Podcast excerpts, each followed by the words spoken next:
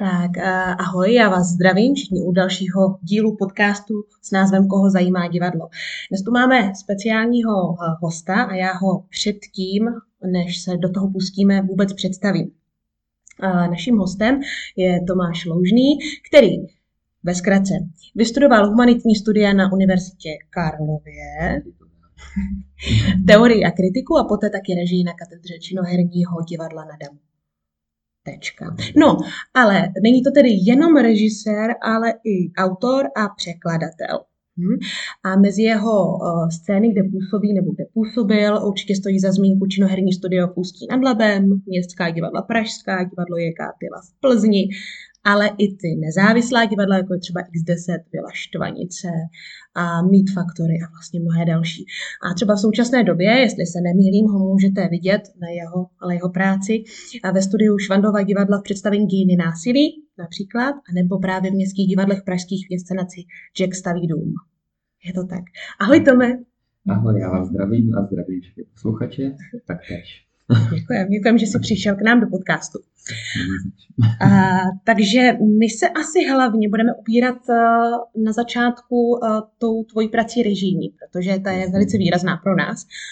Uh, bylo, um, co vlastně tě na divadle fascinuje? Taková všeobecná otázka. Proč divadlo vůbec? Proč divadlo? Co mě na divadle fascinuje?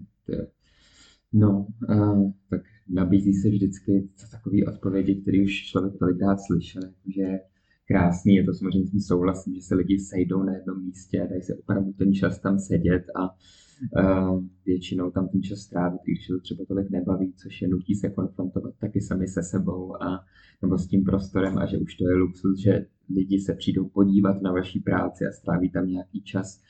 Ale mě asi na divadle nejvíc fascinuje nebo osobně baví mm, nějaká existence komunity kolem toho divadla, asi pocit, kdyby jsem teď teda úplně upřímný hned na začátek, asi pocit, že někam patřím nebo můžu patřit skrz ty lidi kolem divadla, který můžu nazývat přátelé, některý třeba nehluboký přátelé, ale i tak prostě si máme co říct nebo zajímá nás aspoň, co děláme a možná, že mě to třeba v životě předtím trochu chybělo někam patřit a to divadlo mi to nabídlo, tak to je pro mě osobně taková jako důležitá věc. Ale jinak mě na divadle fascinuje teda obecně uh, snaha konfrontovat se nebo vyjádřit se k tomu, co se děje dneska ve světě a pokus, jak to na jevišti ukázat. Někdo to dělá čaře, někdo to dělá, to dělá nějak záuměji a tak dále. Prostě jak dělat to divadlo, aby komunikovalo se dneškem.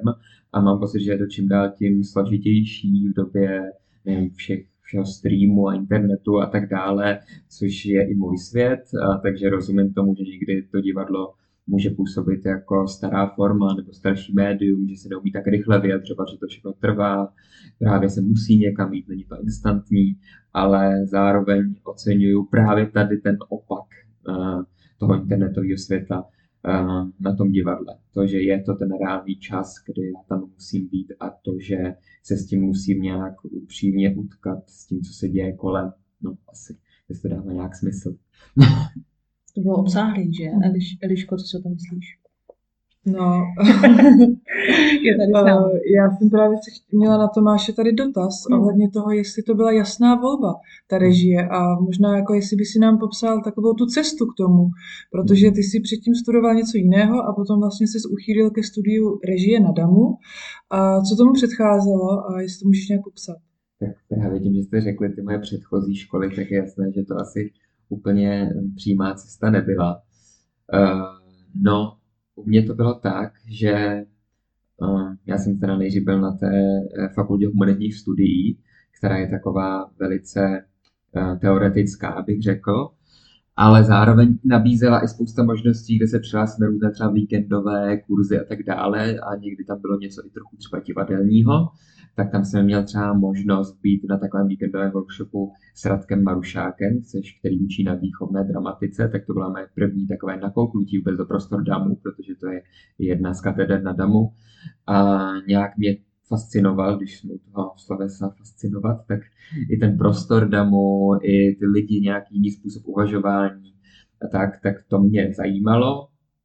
A bavilo mě, že je to nějak konkrétní, že oproti tomu, co jsme na té fakultě humanitních studií, eh, třeba trošku jsem se specializoval na eh, filozofii, tak jako bavilo mě to, zajímalo mě to číst, ale zároveň to bylo tak strašně teoretické, když jsme si povídali, já nevím, o, o, o ideích a Platónovi a, a matematickém soucnu, tak je to jako takové taky trochu fascinující, že tohle lidi dokázali nějak vymyslet a tímto se zaobírat, ale zároveň mi to přišlo příliš jako odpojené od toho, co se děje v reálném světě. No a najednou mi toto divadlo nějak pocitově začalo nabízet, že jsem mohl jít na představení a s někým se o tom reálně bavit, uh, o, no, o tom, co jsem viděl, co tam reálně bylo. No a to byl nějaký takový poput k tomu zkusit se podívat na domu a tu do, v té době tam byly otevřené přihlášky jenom na teorie kritiku, ale nebylo to proto, že bych chtěl dělat něco jiného. Přišlo mi to takové jako ideální, že z té úplné teorie se přesunu také k teorii, ale už k teorii, která má nějaké ukotvení něčem konkrétním. No ale když jsem byl na té kritice, tak tam mi na hodinách došlo, že vlastně nechci být ten, koho reflektují, ale spíš, nebo že chci být ten, koho reflektují, a ne ten, kdo reflektuje ty ostatní. Takže jsem se posledně přihlásil na režii, kam jsem se dostal a tam jsem byl spokojen, no. Tak. to mi pamatuješ si na třeba svoji úplně první režii, kdy jsi jako zrežiroval první představení a řekneš, teď to třeba zpětně vidíš, si, bože. nebo naopak.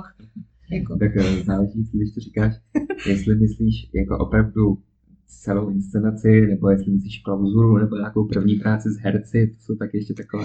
Inscenaci. Opravdu inscenaci, jo, jo, jo. Tak moje první opravdu inscenace byly asi Synáčci eh, ve Vile Štvanice to byla jako první opravdu celovečerní, nevím, jestli jste to viděli. Jako... Já jsem to viděla, já jsem na tom byla na Dernieře. No, mm-hmm. Děkuji za návštěvu. No, tak to byla moje první inscenace, Synáčci. To bylo ještě před bakalářkou snad, tak to se pak docela dlouho vydržel na programu Tygra v tísni nebo byly štvanice. A zrovna tady to byla teda jako úžasná práce, na to si vzpomínám, to bylo moc, moc pěkný. E, vlastně daleko tak takové jako příjemnější a mám na to lepší vzpomínky než na svoji bakalářku a dokonce než na svoji eh, i diskovou třeba inscenaci, protože ty synáčci nějak tak hezky zapadly. Tam jsem poprvé pracoval, uh, opravdu spolupracoval ve větším s Marí Novákovou, s dramaturgyní, což byla krásná spolupráce. A taky jsem se dostal k adaptaci, protože Marie právě navrhla uh, to Terlese od Musila, jako povídku, než bychom to mohli zadaptovat, tak jsem se do toho pustil. A do dneška vlastně dělám adaptace často knížek nebo i filmové někdy adaptace. No a takže tam to tak nějak začalo. Taky se tam povedlo skvěle skombinovat herce, kteří se neznali, byli takový jako nervózní, moc se nevěděli, byli často třeba ve druháku na damu, takže taky neměli moc zkušeností, ale tak jsme se s tím nějak společně prali a myslím, že tam byla nějaká autentičnost i toho tématu pro všechny ostatní, i pro ten tým a uh, jo, to bylo skvělé. no. A ty říkáš, že vlastně často pracuji s adaptací nějaké publikace nebo filmu. A jakým způsobem na tom pracuješ? Jestli nám můžeš trošku přiblížit ten proces? Hmm. Tak můžu se o to pokusit. Zkrátit. Do hodinky, prosím. Děkuji. Nějak eh, jako uh, upravujte směr mých myšlenek. Mluv, mluv. dobře. No, eh, je to samozřejmě různé, záleží prostě eh, na tom materiálu, no, ale eh, většinou pokud to dělám tu adaptaci sám, tak stejně tam je nějaký dramaturg, se kterým to můžu třeba konzultovat, no většinou to tak je, takže mu posílám nějaké části, ale abych jako začal úplně jako od začátku, tak když si vezmu řekněme nějaký román, který chci jako adaptovat, tak uh, samozřejmě si to nejdřív přečtu, ale... A celé si to přečteš? By no, to byla taková interní, interní humor mezi námi, protože když někdo na zkoušku a nemá něco třeba přečtený celý, tak to třeba přečtený celý scénář. No, to je teď jenom takový. Samozřejmě, a tak jsou, tak jsou herci, kteří si čtou třeba svoje repliky. Když jo, že by si jako vytiskli třeba jenom svoje scény, svoje obrazy. No, to přeskakují, taky jo? No, někdy je lepší tam nepsat, koho hrajou, protože pak si to musí napsat ah, celý, že? Dobrý, dobrá taktika, to zkusím. Mě rozdělovat role No, ne, tak musím si dělat snahu, vždycky se Ale Uh, potom je asi nějak důležitá, důležité se rozhodnout, nebo vždycky o tom přemýšlím, jestli vlastně mi jde o dramatizaci, to znamená víceméně zachování toho původního i příběhu, i toho jazyka a tak dále, anebo jestli mi jde o to, co si spíš nazývám tou adaptací, to je spíš půjčením si třeba té linky a těch postav, ale přepracováním to víc do svého světa nebo opravdu jenom vytažením nějakého tématu, upozaděním těch ostatních, tak už od toho se pak odvíjí ta práce, že to je jako různé, že buď to teda je na základě toho, že když chcete dramatizovat, tak spíš si vypsat ty dialogy, trošku si upravit, aby fungovaly jako dramatické situace. A tak, eh, ale já většinou teda jsem volil tu adaptaci, což je nějak jako zásadnější posun v tom, eh, a to znamená, že spíš si to pořádně přečíst, vypsat si často ty témata, ty situace, ale pak si to napsat úplně za sebe, třeba často vymyslet tam situace, které tam vůbec nejsou, třeba jsou tam jenom zmíněny, třeba zrovna v těch synáčcích, tak tam kdybyste četli ten originál, viděli to, tak tam třeba bylo vidět, že ty situace tam té knížce jsou zmíněné, ale mnohé situace, které v té knížce reálně mají dialogy, tak tam vůbec nebyly a u nás třeba byla celá situace z toho, že si to tam někde zmínili na chodbě, že teď se bavil uh, s nějakým, nějakou jinou postavou a řešili co si, tak z toho jsme třeba udělali celou situaci a uh, ta posouvala pak to téma, které my jsme chtěli a pozděli jsme něco jiného. No, a potom existuje spousta verzí toho samozřejmě, když to posíláme přesně s dramaturgem, něco třeba rozporuje, já myslím, že jsem docela jako otevřený změnám a úpravám, protože vím, že jako jsem první a mnohdy poslední v té fázi jako čtenář, ale věřím, že jsou ostatní, kteří jsou schopni mě jako navést a pomoct mi, aby to bylo jasnější. A, a tak, takže to je pak neustálé posílání a těch verzí může být desítky i víc. No. A do toho většinou pak už začíná člověk s další dramatizací nebo adaptací nebo přípravou na něco jiného, tak se to jako propojuje. A v pondělí je jedna adaptace, v úterý druhá, ve středu něco pro rozhlase, tak se tak chaoticky začíná propojovat. Ale se to asi těžko popisuje, že jo, jako hmm. vůbec ten, ten proces, protože to je asi, jako dovedu si představit spoustu prostě různých věmů a, a tak. No a pak samozřejmě člověk ještě pak už se to existuje nějaká verze první čtenou, že jo, pak se to upravuje z herci, když to čtou, pak když se to zkouší, takže ve finále ta opravdu poslední verze té adaptace většinou vznikne tak na poslední generálce, když se škrtají poslední věci, že jo. Hmm. No a, a tak, no, takže se to proměňuje hodně. Mně se líbí, že třeba uh, Pavel Drábek napsal takovou knihu o Shakespeareových překladech, nevím, jestli to píše přímo tam, nebo je to z nějaké jeho přednášky, ale vždycky říká, že ta adaptace jako taková že se nejedná jenom o text a úpravu textu, ale že adaptace je v tom divadelním procesu vlastně všechno úplně od první myšlenky po tu premiéru, protože adaptujete i svoji představu třeba herců, protože máte nějakou představu, pak tam někteří nemůžou, tak se obsadí jiné, takže už adaptujete svoji představu o obsazení, pak eh, jednáte o výpravě, nějak si představujete, zjistíte, že něco jde, něco nejde, tak zase adaptujete tu svoji představu a takhle až do premiéry mm. pořád adaptujete z té své ideální představy do té finální a doufáte, že se nějak jako potkají nebo obohatí a budete s tím spokojení. takže, ne, takže nejsi uh, určitě takový režisér, který si to vymyslí uh, u stolu a bude to prostě tak, ale vzniká to, v to nebo člověk má nějakou kostru, určitě asi přípravu musí být, ale vlastně vzniká to, čerpáš úplně od čehokoliv, z prostoru, z lidí, nebo No, jak je to? Je to, jak to vlastně říkáš. to snažím se, jako jasně, pořád jsem to je asi taková ta většiná otázka, kterou jste tady uh, taky už v nějakém jiném díle se na ní ptali. Uh, myslím možná Andrá na to odpovídala, co je rozdíl činohry a alterny, tak já to jako by uh, samozřejmě nevím, jako to neví nikdo, samozřejmě se o tom můžeme hodiny a hodiny bavit, ale, ale myslím si, že uh, že třeba v mnoha směrech jako moje zkoušení a tak jako není uh, třeba tolik činoherní na to, že jsem to studoval, ale pokud má ten můj přístup nějak k činohře jako blíž, tak je to, že ať pak zkouším jakkoliv, tak přinesu na první čtení nějaký text, který se pak třeba může proměnit a může být ještě úplně jiný, ale přinesu text. Uh, myslím si, že to je za mě takové jako nejzákladnější rozdělení nebo takové nejprimitivnější, že buď je to opravdu práce nějak s textem, anebo je to úplně autorská práce od začátku, že se řekne, no máme tady téma a pojďme spolu hledat a pojďme jako pracovat to já jsem trošičku měl, že jsem pracoval v Olomouci na představení vstup zakázán, ale stejně nějaký text na začátku byl, takže já jsem zatím třeba neudělal to, že bych opravdu jenom hercům řekl, tohle téma mě zajímá a teď máme dva měsíce a pojďme spolu hledat a jako udělat to jenom takhle. Hmm. Jako, Jakým způsobem třeba na tom tématu s herci pracuješ, když máte opravdu jenom třeba nějaké téma? Tak dovedu si představit, že možná to je jako formou nějakých takových workshopů nebo nějaké no, takové tvorby. Pořád tam myslím, že určitě k tomu jsou jako režiséři, kteří tady tím se zabývají jako víc dohloubky a opravdu takhle pracují pořád, takže by k tomu jistě řekli jako víc, zeptali třeba nevím, Aničky, Aničky Klimešové, tak ta vám jistě poví víc, nebo třeba Šepána Gajdoše, ale v každém případě, když jsem s tím pracoval já, nebo tak, tak je to samozřejmě nutnost nějak inspirovat ten svůj tým a ty herce, takže když říkám, že nějaký text přináším, anebo třeba i dáte dohromady texty třeba nějaké z internetu, z novin nebo z nějakých knih a přinesete společně se třeba přečtou, takže ono to pak navede trošku uh, tu cestu, kterou uvažovat, ale potom už záleží na tom vašem rozhodnutí, jestli třeba uh, pracujete s herci, takže poprosíte, ať, ať, ať oni nosí nějaký materiál sami třeba, co je k tomu zaujme, pak se to třeba může jako uh, nějaká mozaika skládat dohromady ty materiály, co přinesli herci, co přinesl režisér a váš úkol je pak spíš být ten hlavní sudí toho výběru a vidět to a myslím, že těch uh, způsobů práce je pak strašně moc, no, pak jsou ty různé třeba device theater, tak třeba dělá Petra Taylorová hodně taky, že?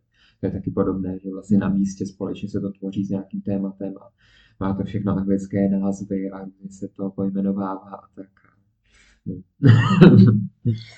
No. Kde, kde vlastně vůbec hledáš uh, inspiraci pro své témata, které chceš komunikovat? Jako, uh, jak moc jsi vůbec v tom svobodný? Asi tak některý diváci řeknou, tohle bych chtěl, aby si zpracoval, nebo si spíš fakt opravdu jako hmm. ty jdeš a nabízíš, a mám tady dějiny násilí třeba. Hmm. vůbec jsme to neviděli. tak, uh, no, to je samozřejmě, no, jak to vždycky říkají v těch uh, rozhlasech, to je dobrá otázka, teď no. moderátorku.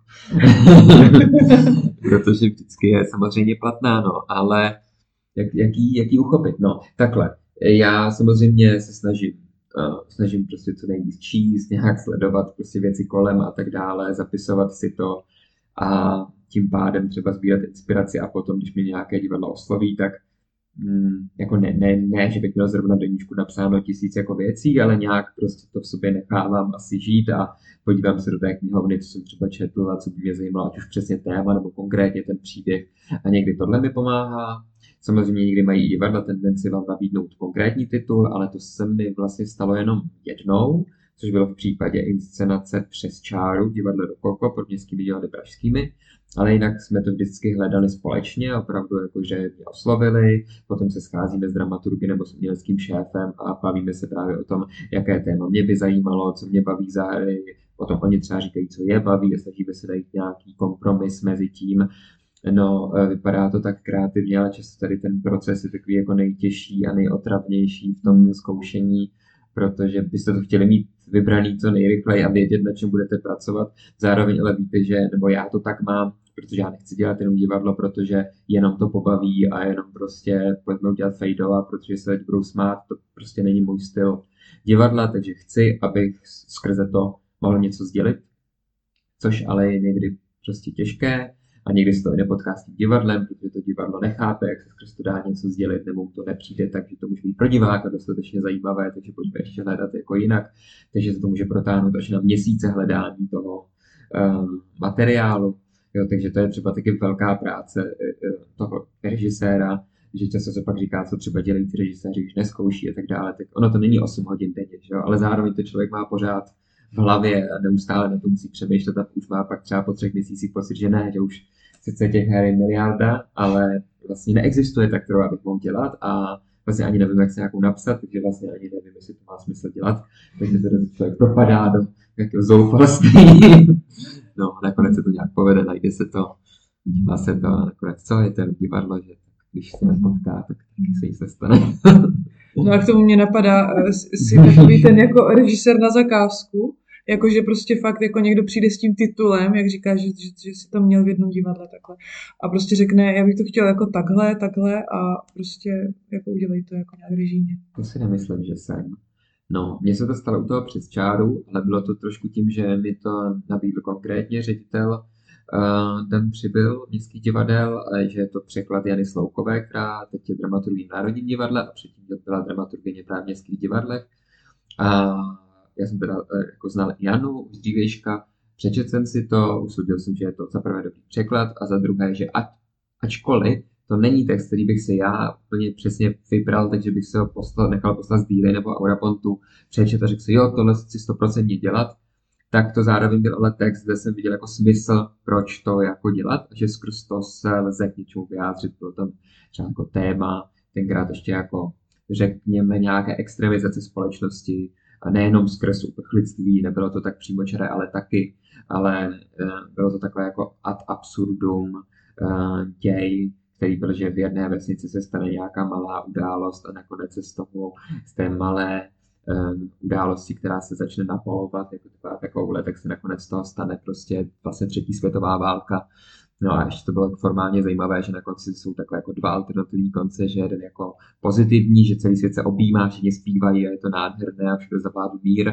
A druhý je apokalyptický, kde si nás na sebe všichni střílejí jako atom, atomovými zbraněmi a celý, celá planeta zaniká.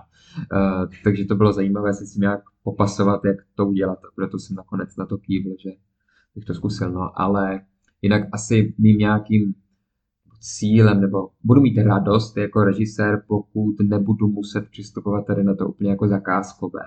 Jo, protože bych chtěl mít možnost si vybírat nebo to společně hledat. Nechtěl bych to mít tak, že potřebuju tady peníze, abych tady jako režíroval a proto přesně přijmu jakoukoliv hru, prostě nějakou dobře napsanou britskou hru, která tak jako funguje, lidi se zasmějou, tak to udělejme, protože máme v programu místo, tak to mě úplně nebaví. A jak si vůbec vybíráš, nebo jak můžeš vlastně moc si vybírat lidi do svého týmu tvůrčího vůbec, nejen jako herce, ale ty lidi, se kterými budeš spolupracovat? Tak do tvůrčího týmu to je většinou poměrně svobodné v tom divadle, až nějaké úplné jako výjimky, ale je to vlastně docela svobodné, jakože kdo dělá výpravu, scenografii, kdo dělá kostýmy, kdo uh, dělá hudbu, to je většinou na režisérovi. Tady to si uh, vybrat, ale pak je menší volnost většinou u dramaturga a u her, hereckého týmu, protože když děláte v divadle, kde je soubor, tak většinou samozřejmě chtějí, abyste pracovali se souborem, což je samozřejmě naprosto logické, proto tam ti herci jsou jako zaměstnaní. Někdy trošku se může, eh, můžeš narazit na problém v tom, že se samozřejmě nikdo z toho souboru nehodí pro tu danou postavu. Je tam někdo, kdo se hodí trošičku, ale jako režisér tuší, že to nebude úplně správně, divadlo tam toho člověka chce, protože nehrál a teď se tak nějak jako lavíruje mezi tím, oslovíme někoho zvenku, kdo se na to opravdu bude hodit, anebo tam dáme někoho z toho souboru, kdo to tak jako zvládne. No, tak to samozřejmě se může stát a je to taky takové jako uh, nepříjemné vlastně pro všechny strany, nakonec třeba i pro toho herce, když se to dozví, že prostě to jako není nikdy. A to pak asi musíš tak. vyjednávat třeba, nebo prostě nějakým způsobem to zkusit komunikovat a no, tak, jako vyřešit to asi. Je to tak, no, že to, je divadlo, je komunikace komunikací o komunikaci, tak si nejsem jistý, jestli to je teorie eh, toho divadla jako toho tvaru, ale spíš toho světa kolem, jako neustálé komunikace a snaze jako porovnávání si různě autorit a všeho možného, jako když člověk zkouší, kam až může různě zajít, co ještě jde, na čem se lze domluvit a přesto už vlak nejde a na čem se prostě nedomluví a je to prostě neustále testování se navzájem. Je to vysilující velice. no a právě no, tak nakonec třeba u těch herců eh, asi člověk musí, nebo často jako ustoupí, protože prostě to má to poslední slovo, to divadlo, protože to jsou prostě jeho zaměstnanci, že jo, musí tak být. A většinou pak samozřejmě máte dramaturga z toho divadla, to je další věc.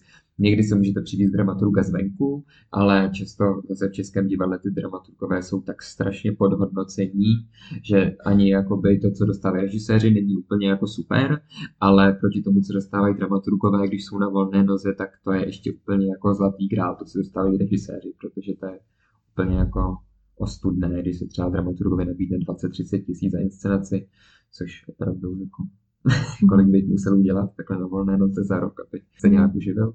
No. A ty se uživíš? tak mě to tak napadlo. no tak eh, já se tak nějak uživím, ale moje situace přece jenom eh, je trochu um, jako řekněme specifická třeba v tom, že nemám děti, nemám rodinu, takže všechno, co vydělávám, jako jde prozatím jako za mnou a na moje jako útraty, ale vlastně nedovedu si moc představit uh, z toho, co si vydělávám v divadle a kolem, jako bez problému třeba živit rodinu nebo mít třeba dítě dvě a uh, platit všechno. Uh, to si myslím, že by byl jako velký problém a naprosto rozumím tomu, a jako týká se to i mě, když uh, jsou teď různé iniciativy právě týkající se podmínek v kultuře a uh, statusu umělce a právě i honorářů a tak dále. No třeba si pamatuju, když tenkrát bylo, uh, jestli jste to nevím, viděli v tom Národním divadle, jak byl takový ten večer právě o těch podmínkách v divadle, když třeba režisérka Lucie Ferencová tam právě říkala, že když uh, má jako špatné podmínky a má děti, tak se často musí třeba obracet i jako na to, aby ji na nějakou dobu třeba založila její máma a tak, což prostě, mhm. když jste jako dospělá žena s dětmi a s manželem, tak uh, už jenom ta jako nedůstojnost toho, že musíte jít za rodičem a jako ptát se ho, aby vás třeba na měsíc založil, jo, tak to prostě je uh, strašně, no. Co, co na to prostě říct. A je to, ježíš, to je tak složitá otázka, klidně se doptávejte, jestli se o penězích, ale nevím, jestli to o těch penězích je to správné tak téma, jako, protože... jako ono je to docela zajímavé téma, protože...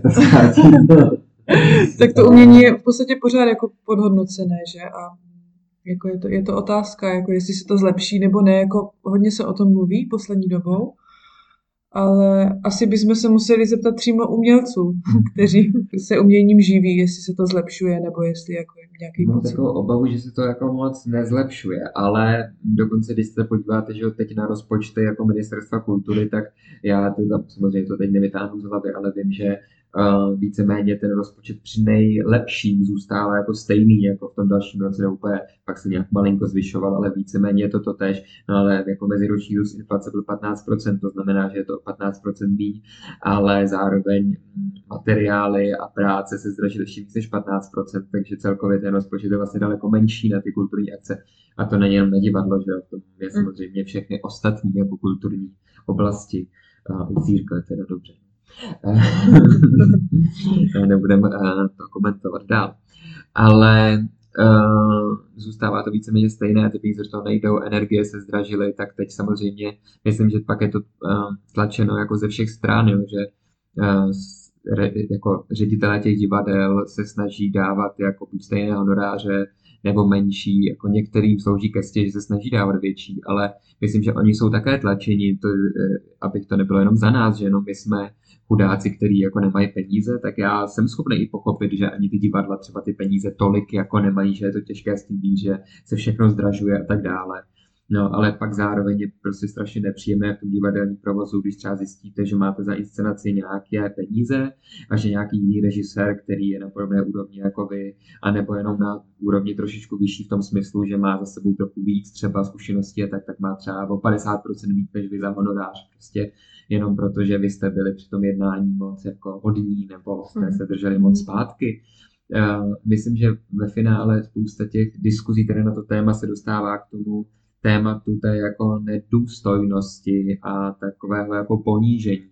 Často je to i právě o té komunikaci, že s vámi ti ředitelé třeba nemluví dostatečně včas a pak vám dají ty podmínky prostě na první čtené, když všechno je hotové, už se to napsali, už to máte jako vymyšlené, půlka práce v úvozovkách je nějak jako hotová a dostanete na stůl smlouvu, kde jsou prostě peníze, které nejsou prostě třeba ani dvojnásobek průměrné měsíční mzdy v Česku a vy to děláte třeba čtyři měsíce se vším všude a pak máte ještě jezdit a nejsou proplacené třeba cesty do, té, do toho města, jo, tak se ptáte jako opravdu, jestli to stojí za to v úzovkách dělat a spousta mých kamarádů se ptá, jako jestli to za to stojí dělat, jestli nebudou dělat třeba jako jinou práci a pak si neudělali jedno představení do roka víceméně zadarmo, jenom z té radosti, že mají rádi divadlo a chtějí to jako udělat. No.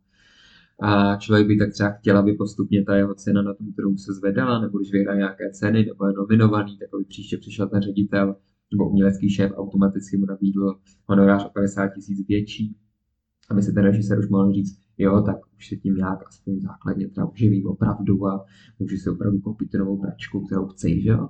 No, ale uh, nabídne mu to samé, co mu nabídl čtyři roky zpátky. Jo, mm-hmm. úplně stejnou částku.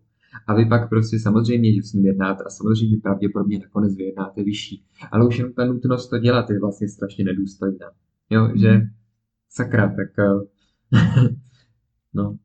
Mm-hmm. Nevím, ale když se doptejte, jako teď jsem to tak všechno dal dohromady, samozřejmě, jo. A samozřejmě to asi nakonec jde do nějaké jako otázky, jestli jako kultura nám, pro nás má nějakou hodnotu, že jo. Tak spousta lidí v různých komentářích na internetu tvrdí, že ne, že, že máme jít všichni makat a poznat, co je to jakoby práce rukama, ale eh, tím vlastně říkají, že ta práce jako eh, kulturní žádnou jako hodnotu nemá, ale za prvé existují jako výpočty prokazatelné, že i ekonomicky lze vypočítat, že divadlo víc vydělává na všech věcech kolem, než kolik se do něj ze státního rozpočtu dává, takže i ryze z tady toho makacího ekonomického nebo utilitárního úhlu pohledu se to vyplatí. No a pak je tam ten úhel pohledu nějaké vyšší hodnoty té kultury, která se prostě samozřejmě strašně špatně dá vyčíslit, že jo? No, tak eh, ale jsou nějaké věci, které se prostě vyčíslit nedají, nebo by se možná neměly, ale víme, že mají nějakou hodnotu. Že? To je jako, když se vás zeptám, jakou hodnotu má lidský život, tak jste schopný mi na to odpovědět? Puh, to byl dobrý útok, ne? To je těžká otázka.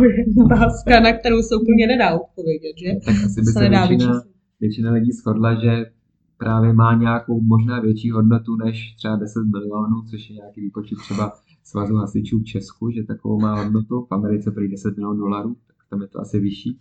Jo. Ale jako právě, že je absurdní a strašné, že se někdo snaží vyčíslit hodnotu v penězích, že jako života lidského. Tak to je možná třeba podobné s tou kulturou, že je tam něco, co nelze jako uchopit v dolarech nebo v korunách a říct prostě stojí to tolik. A proto pokud to zrušíme, tak přijdeme o tohle a tak to nevadí. No, tak kdyby se takhle řekli, tak pak můžeme říct, že člověk má hodnotu 10 milionů, tak já nevím, když někomu dám 10 milionů, tak někoho můžu zastřelit, nebo... no, ale tak to je tak stejně asi, jak když si řekne, líbí se ti tohle divadlo, že je to vlastně tak hrozně jako uh, jako individuální. individuální v tom, že prostě to se taky nedá úplně říct, že tohle je dobrý divadlo a tohle vlastně, pokud to jako, to, to je mhm. prostě individuální záležitost vůbec, tak to, to přirovnávám k tomu vůbec, jako když uh, my máme rádi něco, nějaké divadlo, někdo to nechápe a preferuje nevím, muzikál a, a každý má jako jiný, a za vším je práce, takže jako všichni respekt, ale to prostě je individuální. To jsem takhle zakončila zvláštně. Mm-hmm. Byla hezká řeč. No a kde ty se, to má jako ideálně, v ideálním světě, co by si vlastně třeba jako rád v budoucnu dělal, na čem by si rád jako pracoval vůbec. Kdyby si mohl vybrat, nejsou tady peníze, vůbec nic. Ideální svět je to takhle otevřená otázka. Jo, jo, jo. jo, jo. Právě dneska nějaká. Eso. Ježíš, to je ideální svět. Všecko, že? Jaké no. téma, nebo něco, co fakt jakoby čekáš, až jednou třeba jako přijde a budeš mít ty správné lidi, prostor a, a, a podporu. Podporu hlavně, ne, ne finanční podporu. Měl být, měl být nějaký jako ideální, co se týče ryze jenom toho divadelního, pokud teď odhlídnu od toho, jak by vypadal ideální svět obecně, jako, eh, kdy zachráníme planetu a všechno je krásné a zarostlé stromy, tak ideální divadle, tak já bych třeba rád do budoucna měl já nevím, jestli to nazvat souborem nebo nějakou jakoby stálejší skupinu lidí, se kterými si rozumím a to se, týká, jako to se týká i týmu, i herců a společně, i společně si jako témata hledat. Nemusí to být jenom moje témata jako sebestředně, která budeme zpracovávat, ale vědět, že na sebe nějak slyšíme, víme, jakým způsobem spolupracovat a aby to bylo nějaké jako živé a uh, jako zní to tak obecně, ale myslím, že to by bylo jako poměrně, to by byla jako hezká věc, no tak uvidíme, jestli mi to třeba někdy poštěstí, ale samozřejmě, že s tím souvisí i to, aby takovýhle způsob práce znamenal v tom ideálním světě, že se tím nejenom já, ale všichni, kdo tam jsme tady v tom eh, krásném, teda ideálním souboru, um, uživíme. A uživíme se tím jako dobře, uživíme se tím natolik, že ti herci třeba nebudou muset točit jako a odbíhat na seriály a do dubbingu a nevím kam všude. A já taky budu moct se věnovat jenom tady tomu a když prostě jako budu tři měsíce hledat jako jenom ten materiál nebo dávat dávat dokupy třeba tak, mi to stejně zaplatí ty peníze, které bych třeba na to a za to měl. Um, a tak to by bylo prostě krásné a ideální, jak říkáte, no, ale jako obávám se, že to v Česku tak úplně nepůjde. A zase na druhou stranu se třeba jako musíme přiznat, že v Česku a v Praze je třeba strašně moc divadel. Že třeba často říkáme, že na Slovensku jsou režiséři placení daleko lépe a jsou placení daleko lépe, ale taky těch divadel je tam daleko méně. Takže je pak otázka, že někdo teoreticky by mohl tady říct, tak můžeme to zvýšit a platit těm lidem víc, ale musí třeba třetinu všech divadel v Praze jako zavřít. A kdo bude ten arbitr, který řekne, ano, tak tady jsem napsal prostě 100 divadel, který jako zavřeme. Mm. no, 30 nebo i 10, jako kdo to udělá. Jo, a nikdo to nechce udělat. A i kdybychom se shodli, že je to jako dobrý, tak je to trošku nefér, protože už prostě všichni aspoň nějakou cestu si v tom divadle hledáme a bylo nám umožněno si jiné době, kdy těch divadel bylo dost. A teď bychom těm studentům řekli, no my vám zrušíme třetinu těch divadel a poperte se. Tak to je taky nespravedlivé. Nemá úplně jasný řešení, že? A to, co si myslíš, že vůbec, když se vrátím zpátky k tobě jako režisérovi, co si myslíš, že ten správný režisér by měl vlastně mít jako vlastnost, nebo co by měl znát, co by měl udělat? Správný režisér, každý režisér. No, já jsem měl znát každý režisér, hm, no. Uh, Nevím, asi by, že mě napadají takové věci a jsou pravdivé, ale zní to jako strašný kliše, když to řeknu. Jako. No, jako že by asi měl, měl umět jako poslouchat ostatní. Za mě je to nějaká určitě pokora. Nemyslet si, že má vždycky pravdu, být otevřený tomu, co říkají ostatní a snažit se nějak no, důsledně jako hledat Eh, jak komunikovat právě s divákem a jak eh, jako vědět, o čem vlastně komunikovat. No ale myslím, že to je, eh, to je vlastně strašně složitá otázka, která vypadá jednoduše a dá se na ní odpovědět snadno, že dá se prostě říct přesně, musí mít pokoru, musí vědět, jak fungují základní jevištní principy a musí mít komunikovat s herci, ale tak to je blbost, takhle to není, že. Jako to prostě uh, někdo by naopak řekl, že režisér musí mít dostatečnou autoritu a všechny jako přesvědčit k tomu, aby ho následovali, aby následovali tu jeho vizi, tak asi to tak je, ale já si třeba nepovažuji za to, že tam třeba ten tým a ty lidi jako nutím do toho, aby následovali moji vizi. Já naopak eh, se snažím tu vizi s nimi právě komunikovat, vysvětlit a snažit se nějak získat na tu jako stejnou loď, aby se mnou šli tou cestou, eh, což sebou má, sebou nese samozřejmě ty následky, že jsou i herci, kteří třeba potřebují tu silnou ruku a potom prostě opravdu říkají, řekni nám prostě, odkud máme přijít a co máme na tom jevišti prostě zvednout a hodit a nevím co, my to uděláme, ale prostě neptej si nás, co si myslíme, nebo jako, eh, jo, tak mm-hmm. taky to tak je a je to pak prostě nepříjemné, ale myslím, že každý režisér to má jako tady to jinak a teď už hrozně dlouho povídám, ale výsledek je ten, že vlastně nevím, co má mít jako správný režisér, nevím to. A to je právě, to mě právě přivádí k otázce, kterou... Eliško, co má mít správný režisér nebo režisérka? To jsem nečekala, že se mě zeptáš. Nás se většinou nikdo ne...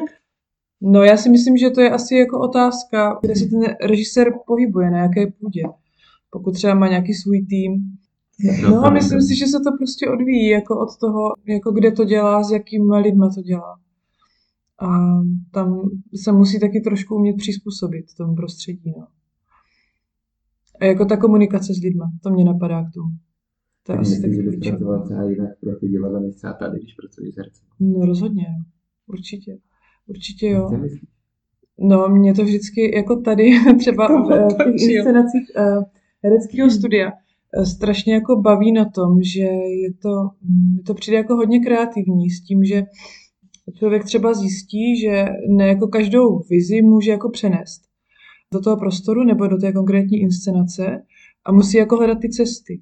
Jo, že třeba ti herci nejsou třeba ještě takhle zkušení a jsou prostě jako, každý má úplně jinou úroveň. A mm, člověk jako hledá a jako něco si vymyslí a vlastně potom zjistí, že to třeba nefunguje, tak musí vymýšlet dál a pak třeba z toho vznikne eh, trošku něco jiného, než původně chtěl a pak jako dává znovu dohromady ten tvar a to mě třeba jako na tom baví. No. My tady máme jako takhle ty inscenace postavené jako hodně projektově a máme někdy mm, takovou jako kombinaci lidí z toho našeho hereckého studia a lidí, co jsou profi herci. A řekla bych, že to je jako různý, no, že, to, že to není jako úplně, úplně tak stejný, i když asi v něčem jako jo. Jako spoustu věcí už ty herci umí, že jo. Udělají prostě to, co potřebuješ. Ne, ne vždycky. to taky jako tak funguje. No, ale řekla bych, že v něčem je to jednodušší, v něčem je to zase složitější. Co asi nedá říct takhle jako paušálně. Tak jsem si dneska pozvala do podcastu dva hosty. Ale uh, to je taky taková hezká jako diskuze. Mně se jako líbí, že tady každý vlastně dává své názory, ale Tome, já to zase převedu zpátky na tebe. Jo. Strašně ráda, že jsi, jako, že jsi jako dorazil, ale já bych chtěla být hrozně teď jako konkrétní, protože my jsme tvých inscenací viděli docela dost, několik a líbí se nám ten způsob jako práce, tím, jak pracuješ krásně s tou Eh, pozornost i pro diváka, že to není všechno tak jako jednoznačný a že třeba máš téma konkrétně, už jsem to tady zmiňovala, tak třeba naposledy jsme viděli již zmiňované dějiny násilí. Konečně. Je to furt vyprodaný, gratuluju. a teď máš jako téma. Vlastně téma, který těch témat na jednu stranu není tolik, co hmm. člověk může komunikovat, ale jde o ten způsob. A, a vlastně mě se tam, nebo nám se tam líbilo, vlastně my už o tom hodně povídáme, takže to beru v množném čísle, ale že tam pracuješ jako s různýma smyslama, že je tam uh, vůně, že jsou tam prostě zvuky, všechno, uh, slow motion a, blablabla. a vlastně když si to uvedeme na tomhle konkrétním případě dějiny násilí, jako máš téma a teď jako si řekneš tak a chci tam dát, bude tam slow motion, bude tam, nebo to opravdu zase jako vychází z toho, že to jako hledá, že co bych ještě mohl vůně broskví, prostě, jako, já, tady vše, já tady normálně spoj, spojuju, že? No, Ale no, tak když se lidi nedostanou do divadla, tak diváky. není, není, tak na to se nedá dostat. Na to se stejně nedá dostat, člověk musí naplánovat půl roku dopředu. No, Proč se to hraje tak málo? no, proč se to hraje tak málo? To není tvoje věc asi, že ty to moc neobjevíš. A teď to hraje už nějak více. Jo. Já jsem na tom byla dvakrát teda, no. Je to jako Jedna z mála věcí. Tohle inscenace mě hodně teda Dostala se dvakrát. Dostala jsem se i, i dvakrát. Chápeš? No. Já už se nikdy nedostanu, ale eh, pamatuju si tu vůni a tady tyhle ty věci a takový zvláštní, jako ty prvky, jo, hmm. že mě to tak. prostě baví sledovat, i když je to vlastně podstata toho, jako to bych si, jako kdyby si to přečetl, kam jasně, rozumím hmm. tomu, ale... Mně to prostě přijde jako taková, jako hodně detailní práce s pozorností, že i jako fakt uh, prostě jakýkoliv téma um, se dá zpracovat různě a ty to vlastně zpracováváš takovým způsobem, že vlastně, uh, i když třeba by to téma třeba někoho nemuselo úplně zajímat, tak ho to nějakým způsobem vtáhne. A to, to právě jako vytváříš uh, tady těmi režijními prostředky, co právě popisovala Terka. Hmm. No, děkuji, to zní fajn.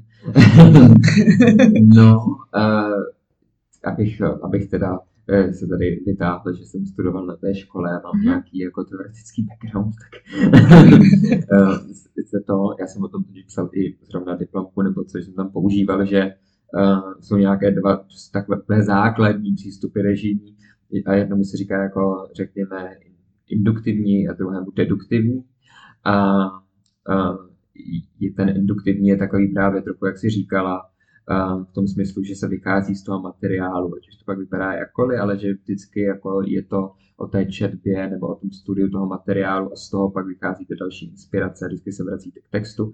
A ten deduktivní je spíš ten, že to jde právě jako teda zvenku, že bych nejdřív měl třeba tu představu jako vůně, slow motion a tak a pak teprve si vybral text, nebo pak teprve jako přemýšlel, kde to v tom jako bude. Tak já si jako myslím, nebo jako ano vím, že pracuji spíš tím prvním jako způsobem, že to z toho textu vychází, byť to pak někdy třeba i může působit, že je to jako zvenku, protože pak to spojení třeba v průběhu zkoušení, kde nějaké eh, momenty, kde to bylo jasnější, že třeba vytratili se, vyškrtali, tak to věc zůstane třeba sama o sobě a působí trošku jako, že je zvenku, ale původně to opravdu jako šlo od toho textu a toho původního materiálu, což je teda příklad i dějiny násilí. A ty dějiny násilí, teda, což je samozřejmě adaptace Eduarda Luise knížky, která je eh, autofikční, což on teda Eduard Luis skutečně zažil, napadení, nebo napadení on teda potkal, že jo, takového Kabila, řekněme, on to se mluví jako Arabovi, takže Kabila uh, v Paříži. Potkal ho o Vánocí, když se vracel z večeře uh, se svými přáteli a pozval k sobě domů a zažili spolu super noc, kdy si to spolu několikrát rozdali a bylo to super a najednou se to teda jako převrátilo a ten návštěvník ho znásilnil, nebo tak to teda Eduard tvrdí a tvrdil, že najednou vytáhl pistoli a, a chtěl ho teda znásilnit on teda už nechtěl, teď se to teda všechno stalo, ještě ho okradl a tak dále. A ale ta naše inscenace není ani tak o tom incidentu jako takovém, ale spíš o tom, jakým způsobem nám uh, potom ostatní, když o tom začneme mluvit, berou ten příběh a vlastně nám ho znásilňují a tím pádem jako kdyby znova znásilňovali ještě jednou toho člověka, který to už zažil, protože je to asi jeden z důvodů, proč eh, když dochází ke znásilněním, tak často lidé ani nechtějí třeba jít na policii a tak dále, protože se bojí, co to, jak to bude znít nahlas, že to nebude znít autenticky, nebo když to řeknou, tak se jich budou ptát a řekněte to ještě jednou, a jak to bylo přesně. A tady jste říkal něco jiného včera a tak dále a je to bez ohledu na nějaké jako psychické zdraví toho člověka. Myslím si, že se to, co jsem četl, jako trochu zlepšuje a tak dále, ale pořád to samozřejmě je. Tak to bylo nějaké, o čem jsme se bavili a co jsme tam chtěli jako zpracovat, tady tu jako vlastnictví toho příběhu, nebo to, komu vlastně patří. No a co se týče těch prostředků, které tam teda jsou, tak uh, myslím si, že právě vycházejí z toho, z toho textu jako takového a z toho nějaké i naší emoce k tomu Eduardovi nebo z toho, co se stalo. Takže například, když jsi říkala, že je to nějak, nebo jste říkali, že je to nějak smyslové, nebo že tam je i ta vůně těch broskví, nebo smrad, nebo už to jakkoliv uh, přijmeme, nebo tak uh, samozřejmě v té knize, já jsem tam, já jsem tam napsal do takového monologu, je, že když byl znásilňovaný, tak se soustředil na vůni svého prostěradla, které vonilo po broskvích, což je taky poměrně častá jako věc, co jsem jako četl z nějakých případů o znásilnění, aby to člověk jako přežil, tak se často snaží zaměřit na nějaký jako detail, na nějakou úplně jako absurdní vlastně hloupost, uh, protože jinak by se musel připustit, co se děje a jako nezvládl by to. No, takže pro nás to bylo vlastně zvětšení tady toho motivu, eh, toho prostě radla, že jsme tam dostali i tu vůni těch broskví a zároveň tím, že to je nějak zcizené, že on sice povídá monolog o tom, jak je znásilněný, taky spoiler teda, ale předtím tam teda on přiznaně nějakým způsobem uh, dostane tu vůni, takže tím taky ukazujeme, že je tam nějaký odstup, že to jako neprožíváme jako emočně, že nejsme úplně v té situaci, ale že je to jako popis, což za mě ale pak může být jako za režiséra silnější, než kdyby to fakt prožívali nebo ukazovali tam znásilnění, ale že to je právě ten moment, že se o tom mluví, že tam dostaneme ten pocit, že najednou si divák může uvědomit, že ano, tak třeba teď cítím něco podobného, jako cítil on, když ho znásilňovali a k tomu mám jenom ta slova a už je to na mé fantazii, abych si to jako dokreslil, co se vlastně stalo. Nikdo mi tam jakoby neřve a nekrvácí a neumírá, ale jenom mi to říká a já jsem konfrontován s tou jako šílenou skutečností toho, co se tam dělo. No. Mně se právě líbí, že na, tě, na tvých inscenacích ty věci nejsou jako řečeny úplně, že tam je právě vždycky prostor pro to zamyšlení těm divákům, že vždycky jsou ty věci jako trochu jasný, člověk ví, o čem se asi jako baví, ale to ještě něco je tam právě, jak jsi to řekl, mm. že to je vlastně, jsem si teď jenom vybavila další, jako je třeba co jsme ještě viděli, vyšla paná Čára, spoustu věcí. I Hilda už se nehraje. Škoda. A vlastně tyhle věci, a že všechny jsou jako tam znázorněny jinak mm. než prostě slovy a zároveň ne každý to třeba chápe. Zase víme, že když jsme tam zvali svoje studenty na představení, tak to jako nechápali. To Ale jako působilo to na ně. Tam asi možná spíš jde jako o to, že, že ten člověk jako třeba není schopen úplně to popsat. Um, ale vlastně jako mm, to působení vlastně vůbec, jak to jako, jako vnitřně jako zpracovává, že to jako pracuje. To by řekla, že eh, ty tvoje inscenace jako tohle opravdu jako zbuzují, že se ti to poměrně daří. To jsem rád, protože o to se jako vlastně samozřejmě cíleně nějak snažím, protože uh, nějak jsem přesvědčený, že když se to ukazuje úplně napřímo na tom jevišti, tak to prostě tu sílu jako nemá. No, že, a navíc, že ještě tím, že přesně žijeme v době jako Netflixu, jak jsem říkal na začátku, streamování všeho a je, je přehršel jako seriálu a tak to všechno jako úplně realisticky většinou jako dokonale ukázáno, když tam je prostě sériový vrah nebo jako zlo, tak tam opravdu vidíme jako rozřeže tělo, je to úplně se vším jako všude. A tomuhle my nemůžeme prostě jevišti konkurovat, že to prostě jako není možné, protože když budeme jevišti jako řezat tělo nebo jako uh, někoho škrtit opravdu jako reálně, tak uh, to bude maximálně tak trapné, že pro většinu lidí, nebo možná ne pro většinu, ale tak pro mě, pro moji generaci, ale jako je to už jako trapné, no. Tak eh, to tak nechci prostě, no. A hledám teda ty cesty kolem, jak se toho dotknout, aby to třeba mohlo být ještě silnější, než když to vidíte prostě na Netflixu, díváte se na Dámera, jak tam jako má lidi v sudu, tak je to jako silné, ale uh, podobnou jako emoci nebo silnější vybudovat na jevišti, to je nějak ta výzva, jak eh, to prostě, jak toho docílit, no. Samozřejmě to je někdy i ve filmu, já jsem třeba pracoval na Funny Games tenkrát v herním studiu v Ústí a tam třeba Haneke v tom filmu to, to používá tenhle princip, tak to třeba pro mě byla velká inspirace, že tam uh, třeba jako, dobře, tam vraždí dítě, ale my nevidíme nikdy to zabití toho dítěte, nikdy nevidíme prostě, že ho zastřelí, co se stane. My víme, že se to jde dít, teď se to bude dít, ale místo toho nám ukáže jednoho z těch vrahů, který je do kuchyně a natírá si prostě na chleba mást nebo marmeládu nebo něco takového. Slyšíme jenom zvuky a pak slyšíme výstřel z té místnosti vedle a víme, co se stalo. A ten šok uh, pro diváka, který se na to dívá, je tisíckrát silnější, než kdybychom viděli, že někdo zastřelí dítě. Tak řekl, no jasně, tak mrtvý dítě, jsme viděli zombíci, všechno, chodí, prostě padají nohy, tak to už znám.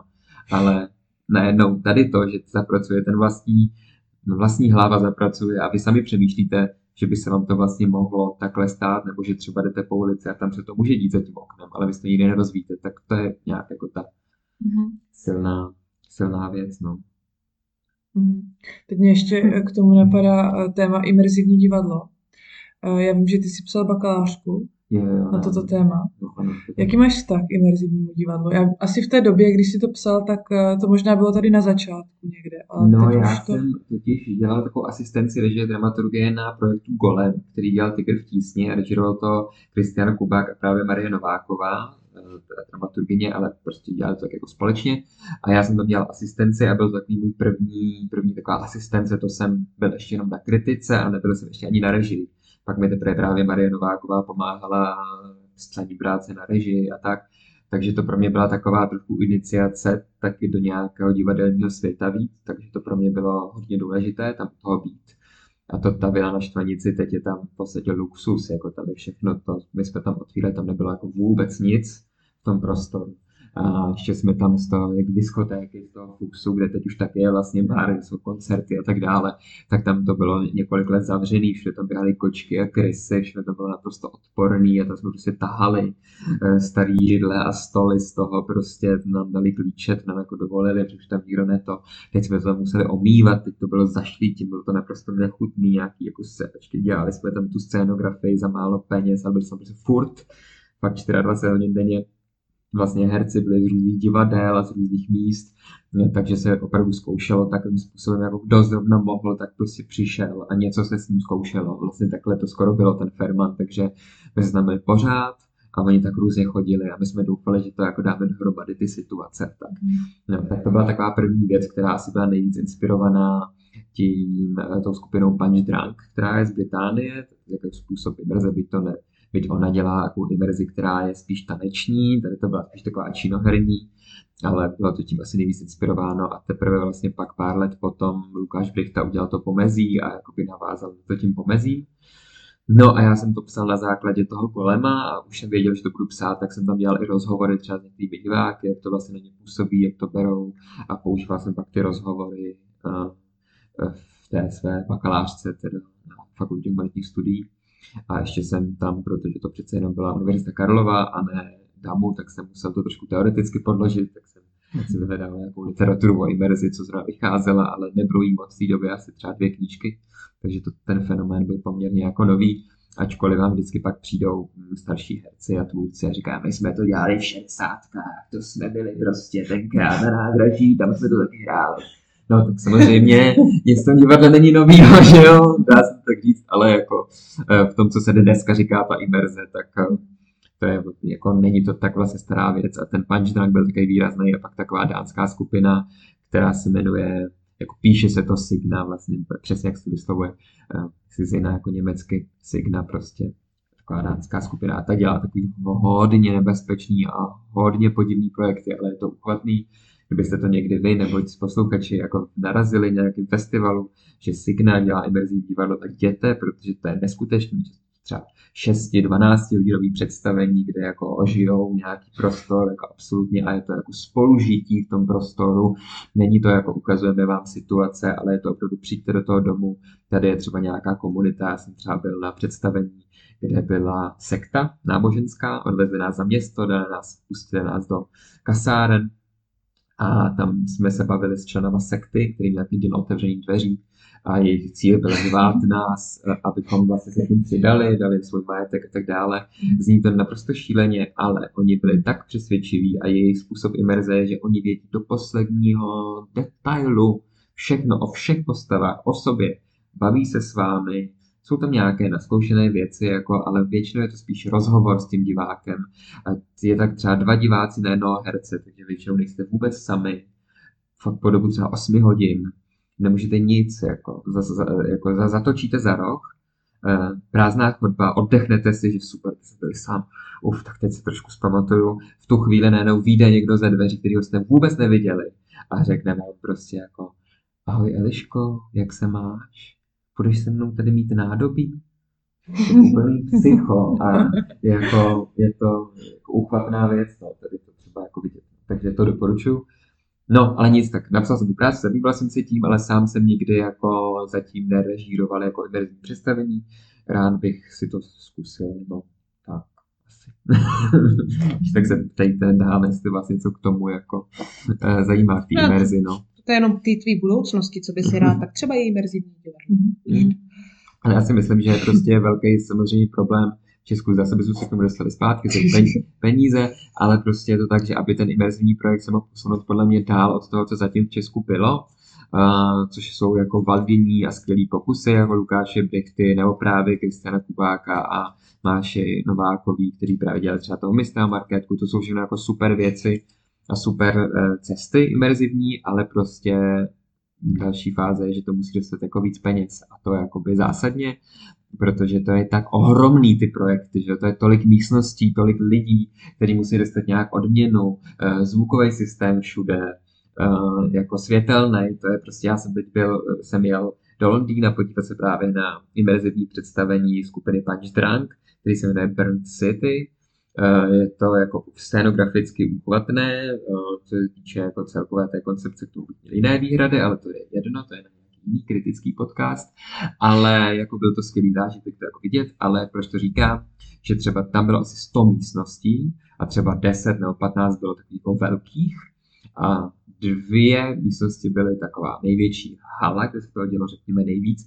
A třeba jenom v té jedné místnosti na jednom místě nad jedním stolem byly třeba světla, které dohromady, ne, že bych to znal úplně, ale z těch divadel mám trošku představu o cenách jako těch věcí, tak nad tím jedním stolem byly světla třeba v hodnotě tak 600-700 tisíc korun, jo.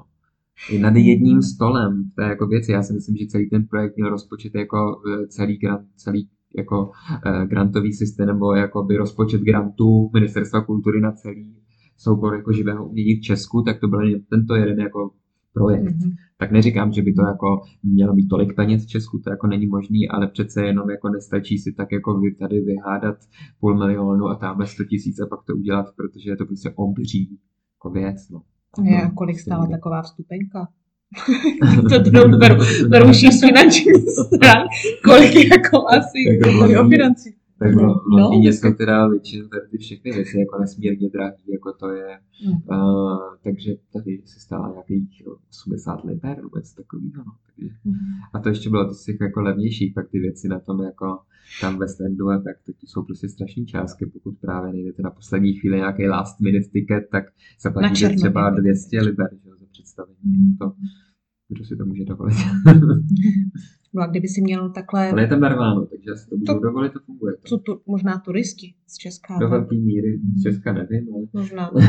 ale byli tam asi slyšeli jsme. No do velké míry je to asi turisti, že prostě si člověk řekne, jsem tady, tak to jako by dám, Jednou není to za stolik jako pro všechny místní, no, ale Um, ale stejně to jako dají, no, když to řeknete, že to stojí 200 liber a nám stojí vstupenka 350 korun do divadla a přesto to lidi nezaplatí a přijde jim to třeba drahý, tak nevím, no, kde jsme udělali chybu. Někde jsme udělali chybu v tom jako ohodnocení té kultury.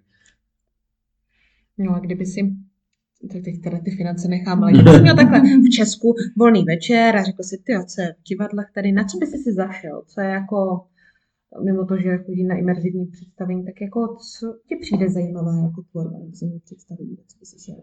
Já asi, asi mám spíš tvůrce, kteří mě zajímají, hmm. anebo tím, jak se v tom pohybuju, tak taky mě zajímají kolegové nebo uh, kamarádi, herci a tak dále, takže většinou se jako dívám primárně potom kde je najdu.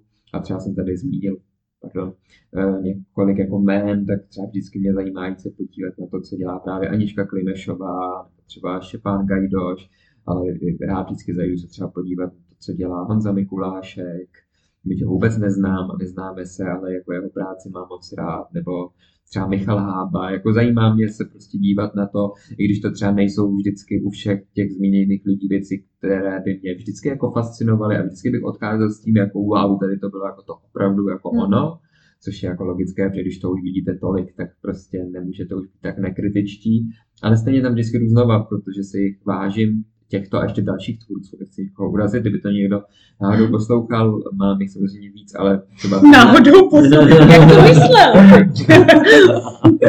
Všech tvůrců myslím.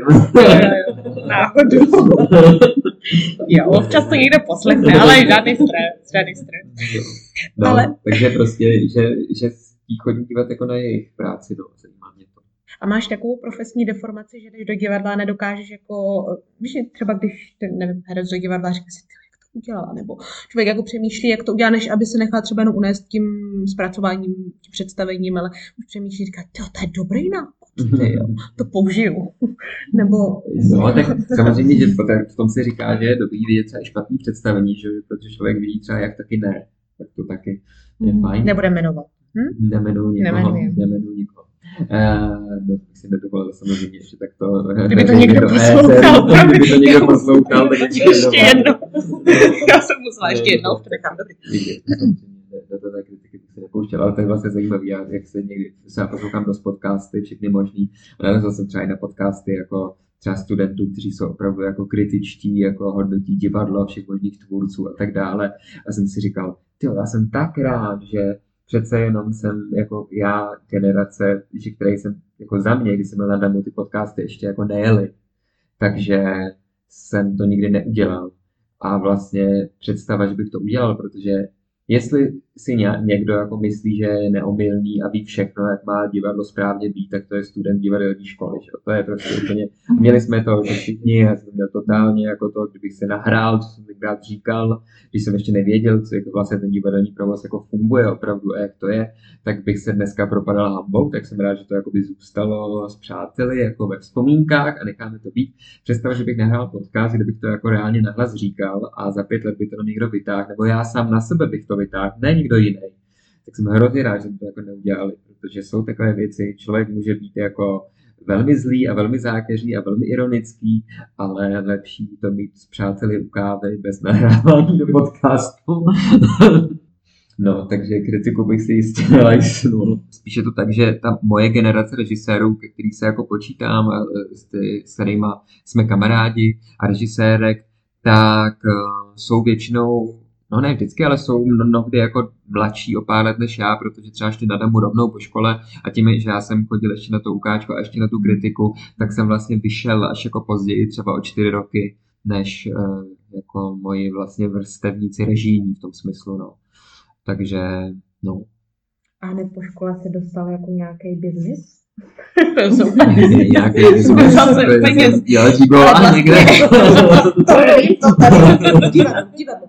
Ale že vlastně taky, a my jsme to měli podcast s jiným režisérem, kdy vlastně jako hm, taky člověk to vystuduje tu školu a ne asi úplně každý jako může mít hned nějaký jako teď slovo. Jak moc je to těžký vlastně hmm. jako sehnat eh, nějakou práci jako režisér na volné noze hned takhle po škole?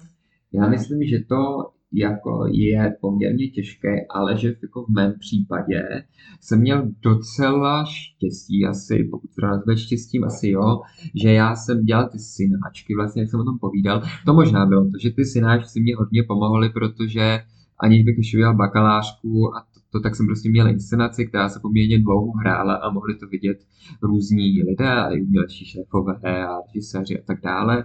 A vlastně si myslím, že poměrně to byla oblíbená inscenace, takže tam mě docela pomohla, protože nejsem si jistý, jestli vždycky se to povede z toho disku, kde člověk má jako inscenaci, hraje se to tam maximálně rok, pokud máte první, většinou spíš jako míň, jako chodí tam lidé z divadel, je to pořád, eh, někdo říká, a tak být nemá být, nevím, pořád to jsou, nebo za mě byly taková trochu jako jatka ve smyslu, jako pojďte si vybrat ten nejlepší kus, um, nevím, jestli je to dobře, nevím, jestli je to špatně, to prostě netuším. Um, to je taky složitější diskuze, ale bylo to tak ale myslím si, že ta první práce, že to bylo spíš na základě právě těch synáčků, že už to bylo jako díl a pak jsem jako vycházel z té školy. Takže v tom jsem měl štěstí a já jsem dostal vlastně hned po disku jsem šel dělat do to, té Plzně, tu jednu inscenaci. Takže tam jsem se tak jako otrkal, poznal jsem trošku ten jako reálný provoz, takže jsem zjistil, že to nebude tak jako strašně příjemně, jak to člověk idealizuje ještě na té škole, no kde na škole je všechno špatně a všechno kritizujete a disk kritizujete a tak a pak najednou jdete do reálného divadla a zjistíte, že to vlastně bylo plné takových polštářků, kde vás všichni drželi a byli na vás vlastně strašně hodný. Zpětně to doceníte. no. Takže to je vlastně u režisérů úplně stejný, jak když eh, nebo dostávají práce stejně tak podobně jako herci, takže vlastně ty to, lidi si to, dívají, potkají. Jako nešel jsem se věřit do angažmá, to ne, tak jsou i režiséři, kteří třeba dostali rovnou, to je jako ne, pořád je to na volné noze, pořád trošku musím jako čekat a tak, jako jestli někdo osloví, jestli bude mít zájem, ale zase třeba je pravda, že jenom úplně, když jsem končil na škole, tak jsem třeba napsal třeba do třech jako divadel, že bych měl jako nějaký zájem případně o spolupráci, kdyby oni chtěli, ale pak už jsem to jako dělat nikdy tak úplně jako nemusel. Nebo ne úplně v takovém smyslu, tady posílám CV a prosím, myslete na mě, eh, tak to se mi pak už nedělo a vlastně nějak se mi to skládalo, že jsem měl co dělat. Asi taky ještě, že jsme, my jsme vlastně absolvovali, dostali jsme diplom eh, rok, no půl roku před covidem, taky jsme byli ještě tady ten jako ročník, což asi si představuji, že fakt těžký teď ještě pro studenty bylo za toho covidu. Třeba lidi, co jako vycházeli za covidu, no tak to je, to je jako strašný. No, Divadlo zavřený. To je, no, a jakože chcete dostat nějakou příležitost a nějak jako navázat, ale jako ten život v tom divadle je taky rychle, že jo, když nezačnete a teď dva roky, teď byl covid, tak hmm. máte strach, že se jako zapomene, nebo že to tak jako zmizí a už pak vychází někdo další a těch míst taky není tolik, no, to, to je těžký, no. Musíme to, zakon- musíme to zakončit něčím hezčím. Máš hezčí téma, Eliško? Na další. Jo, skončili úplně. Asi, asi možná teda... tak já bych to asi zakončila otázkou, jaké máš plány do budoucna? Eh, jaké mám plány do budoucna? No, uh, tak teď zrovna připravuji inscenaci, myslím, teda doufám, že myslíš divadelní plány, tak budu mluvit o těch divadelních, protože jsme v tomto podcastu. Jo, ale teď připravuju inscenaci s Matějem Samcem do Meat Factory, která bude taková jako letní, že by to mělo mít 2. července premiéru v tom uh, bazéně na Barandově. Takže tam a bude to inscenace Eh, na téma herečky Hedy Lamar, což nevím, jestli něco říká. Je to taky předtím nic neříkalo? Řekni. No, ale byla to herečka, která hrála ve filmu Extáze, což je film z 33. myslím, což režíroval Gustav Makatý, ale ona byla z Vídně, ale tady to natočila tady v Praze, to byl takový nejvýraznější film, tedy evropský, kde se objevila nahá, hrála tam orgasmus a dokonce, nedej bože, to bylo o ženě, která si Eh, sama mohla potom rozhodnout svoji cestu životem, což bylo to jako nejodpornější, co v tom filmu bylo, takže to i papež odsoudil. Takže to byl takový jako uh, výrazný film, ale ona pak v každém případě emigrovala do Ameriky a to měla jako velkou kariéru jako taková americká hvězda, jediná nová americká hvězda konce 30. let, ale má takový jako opravdu plný život. Říká se o ní, že byla zároveň vynálezkyně, že prý někteří říkají vynalezla Wi-Fi, až internet, jiní říkají, že ani omylem a tak dále. Potom prostě prý krásně malovala, někdo říká, že to byly čmárnice, zachovala po sobě prostě strašně moc takových příběhů, které o sobě tvořila a čím víc si o ní čtu a čím víc jako získám o ní informací, tím jako nějak záhadnější a šílenější postava to jako je třeba poslední 30 let svého života strávila na telefonu, kde prý provolala až 18 hodin denně volala všem kolem, jo. Ano, třeba Andy Warhol o ní udělal film o tom, jak ukradla věci v obchodě, protože byla kleptomanka na stará kolena a tak dále. Zároveň prostě, když byla na vrcholu, tak vydělala a utratila 30 milionů dolarů za pár let. To prostě úplně šílená taková jako šílený příběh. No, ale my, to je téma, no, čeho se chytnou. My chceme prostě sledovat eh, příběh nějaké té zašlé slávy, podobně jako v tom bazénu, který jednu dobu byl jako místo, kde se scházela pražská hmm. smetánka, chtěli tam být všichni a dneska je to prostě ruina u výpadovky z Prahy, uh, takže nějak jako spíš to propojit ne, není to site specific, nebude to site specific projekt, ale jako tematicky skrz tu zašlou slávu toho bazénu a zašlou slávu té Hedy Lamar, kterou si třeba už tolik nepamatujeme, ale taky se dotkla hvězd, podobně jako ten bazén, ale pak padla, podobně jako ten bazén. No a tak to máme tohle. No a potom bych měl na podzim ještě dělat právě v přírodním studiu v Ústí a potom v aréně uh, v Ostravě. No, takže... Takže nečekáš moc na to, až ti někdo zavolá, teď, napíše. Teď nečekám, teď, Nečekám. teď, tak, teď čekám, až si zavoláme ohledně různých smluv a titulů mm. a spoluprácí a tak, mm. týmu a tak. Takže teď mám tady to praktické čekání. no, takže to je tak. A co jinak, nevím. Jinak zítra jedu na Alpu, no, do Varlického takže eh, tam to máme krásné, to teď začíná jaro, mm-hmm. no, takže to bude takové milé, no, a než jsem sem šel, tak jsem uh, sázel květiny na terase, takže uh, to se taky těším, až budou růst. Jahody jsem vysadil, tak zakončíme to takhle pozitivně. To je úplně, úplně z jiného světa. A broskve máš na, na stromech past? Je, pro, promiň, to je tady, je to když na něco vidím. Myslím, že takovou ještě. Aha. Aha. Nevím, jestli je to úmyslně po těch dějinách. No, podle mě, nevím, nevím, nevím, ale... Ale víte, jak se špatně ty broskve schánějí? Jako to, to drahá, já jsem přemýšlela, že tam tolik broskví. Když jste na těch reprízách byli, jste měli broskve, protože ta Martina, což je inspicientka, prostě je fakt skvělá a hrozně se snaží, obíhá prostě strašně obchodu, aby se hrala broskve. A já jí to vůbec nevyčítám, že je někdy nesežene, ale jako ona je z toho už úplně šílená, ale někdy prostě naposledy to byly malá manga, která vypadala jako broskve. Mm-hmm. To těm hercům asi trošku ale blbě. Jako, Nebo meruníky. No. Jsem si první myslela, no. že to merunka, ale ne, ne, ne. Bylo. No, pak jsme tam měli nějaký. takže zástupná rekvizita, jo? Zástupná, ale mají to být broskve, doufáme, že to píší jako broskve, ale někdy to hold prostě nevíde. No. Co to je? Je to v tom divadle taky hmm. náročný pro ty ostatní složky samozřejmě. No mě zrovna u těch dějin násilí, já jsem na tom byla dvakrát a... Uh, no ale jakože, já nevím, jestli to byl jenom jako můj způsob vnímání předtím, že tam těch věmů bylo hodně, tak samozřejmě člověk si všechno nepamatuje. Ale přišlo mi, že to jako bylo trošku jako jiný, než to bylo předtím a byla jsem na tom nějakým odstupem půl roku, uh, tak jestli je to jako možný, nebo že jestli to možná byl jenom nějaký můj způsob vnímání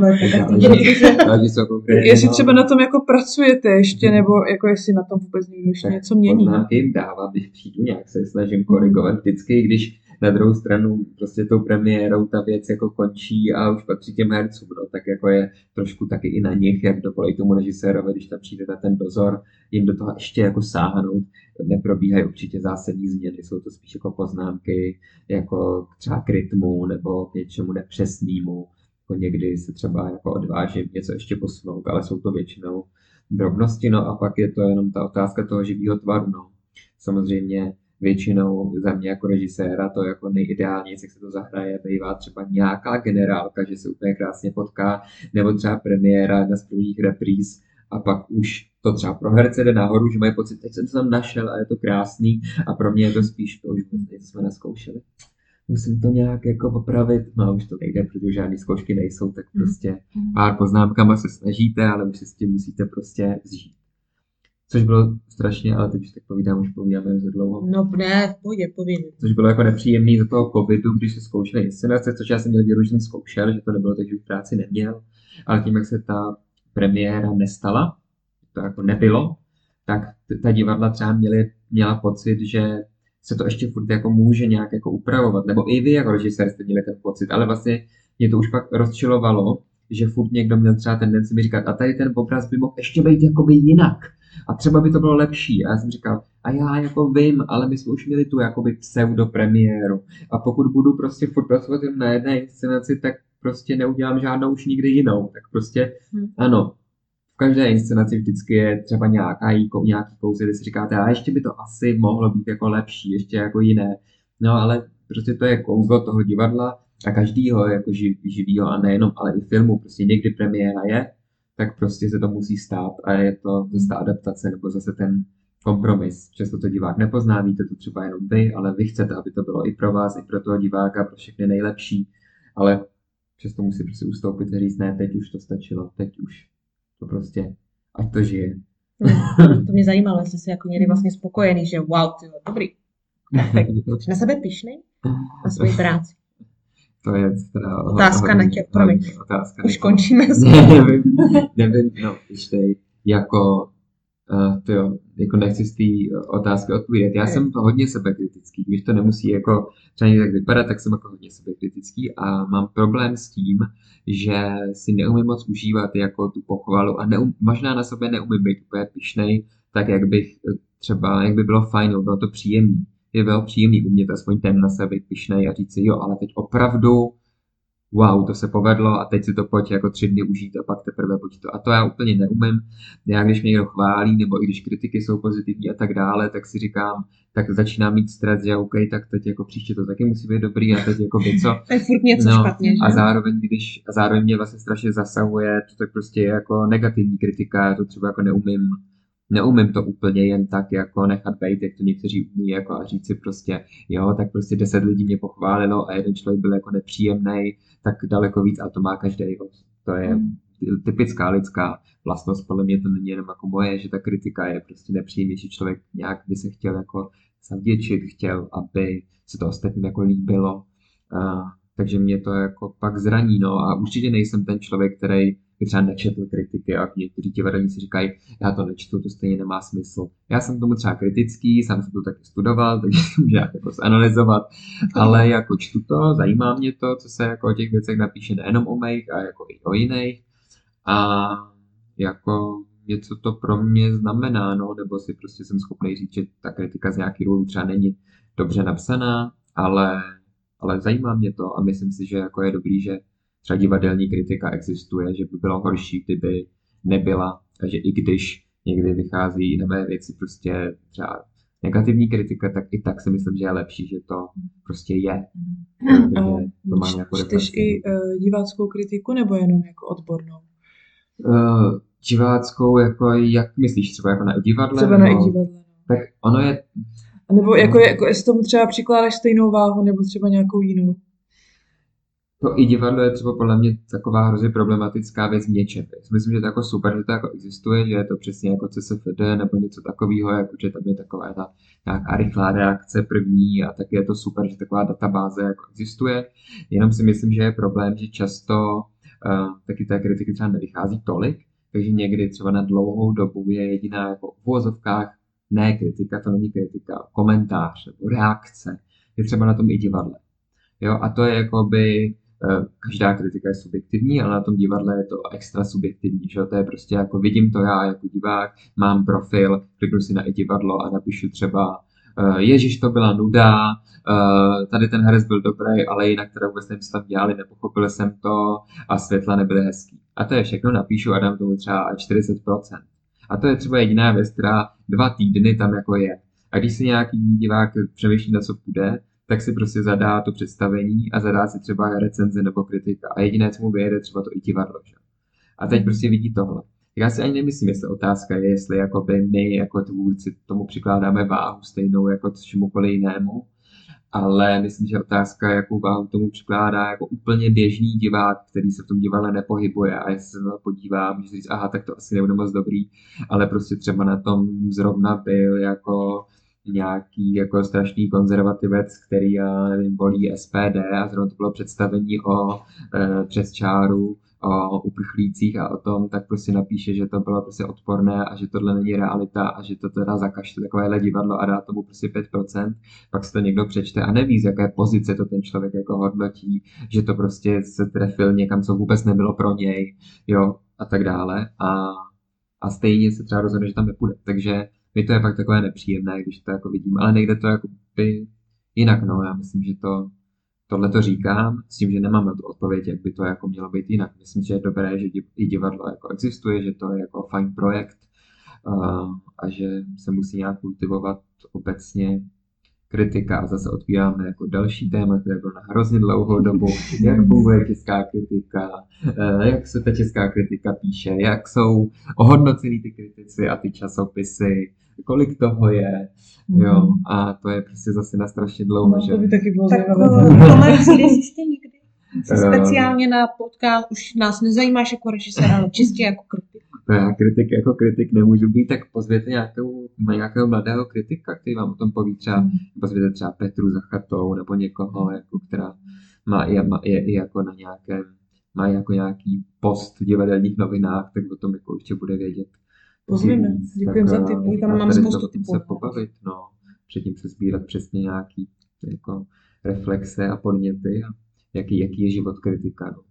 Mm-hmm. protože jako my je taky kritizujeme a jsme naštvaný a tak dále, eh, jak někdy píšou, ale zároveň to, oni to mají taky strašně jako obtížný, že jo, tak my říkáme jako divadelníci, že jsme špatně placení a jsme, ale kritici jsou taky strašně špatně placení a ještě hůř, protože prostě za ten článek je prostě málo a i za ten úvazek je málo ale my bychom po nich jako divadelníci chtěli, aby na tu věc naší šli třeba třikrát, dali tomu šanci, přečetli si text a přečetli si předlohu a pak to jako promysleli, uh, což by bylo ideální, no ale jako jestli dostanou uh, 2000 nebo 15 za článek a nebo mají prostě 22 tisíc měsíčně, tak uh, jako kdy si najdou ten čas, aby se jedné věci věnovali dva týdny a všechno si to načetli a udělali, to prostě jako opravdu není reálné. No. tak, mm tak to je pak na obě strany, no, to je těžký. Teď se musíme vrátit k těm jahodám zase, aby jsme to zakončili hezky. Jahody, ovoce, jestli ovoce je zdravé. Uh, Tome, co bys ještě takhle, úplně na závěr, čistě můžeš vlastně uh, sdělit na závěr lidem, posluchačům, kteří to tak poslouchají, zájemci o divadlo, o herectví a co bys jim takhle vzkázal lidem, kteří se třeba divadlu chtějí věnovat. A nejen třeba herectví, ale hmm. třeba režie jim přijde zajímavá. No, neberte to přehnaně vážně. No, mějte rádi přírodu. a svět. A jahody. jahody. Eh, dívejte se kolem sebe. Eh, přemýšlejte, jak se chcete ke světu vyjádřit, jestli to divadlo je ta cesta, která je ta správná. A jestli jo a baví vás to, tak eh, do toho jděte a nemusíte nutně vždycky být přesně profesionální divadlo ve smyslu živit si tím, protože pak se prostě těmi praktickými věcmi, někde je dobré zůstat i na té úrovni jako neprofesionální a nechat si tu radost z toho divadla, že to děláte jenom protože chcete a těší vás to. No a pokud to začnete dělat profesionálně, tak tu radost nikdy nestrácejte. No, tak to byl hezký vzkaz. To byl krásný vzkaz, takže vážení posluchači, to byl Tomáš Loužný, moje kolegynka Eliška Kauda. A já Terka Hruba, mějte se moc krásně. Lajkujte, sdílejte, poslouchejte. Někteří taky. Někteří. A choďte do divadla. Také vás zdravím loučím se s posluchači. Mávám, i když to nevidíte. Nemávám. Tak jo. Mávám. Ahoj. Ahoj.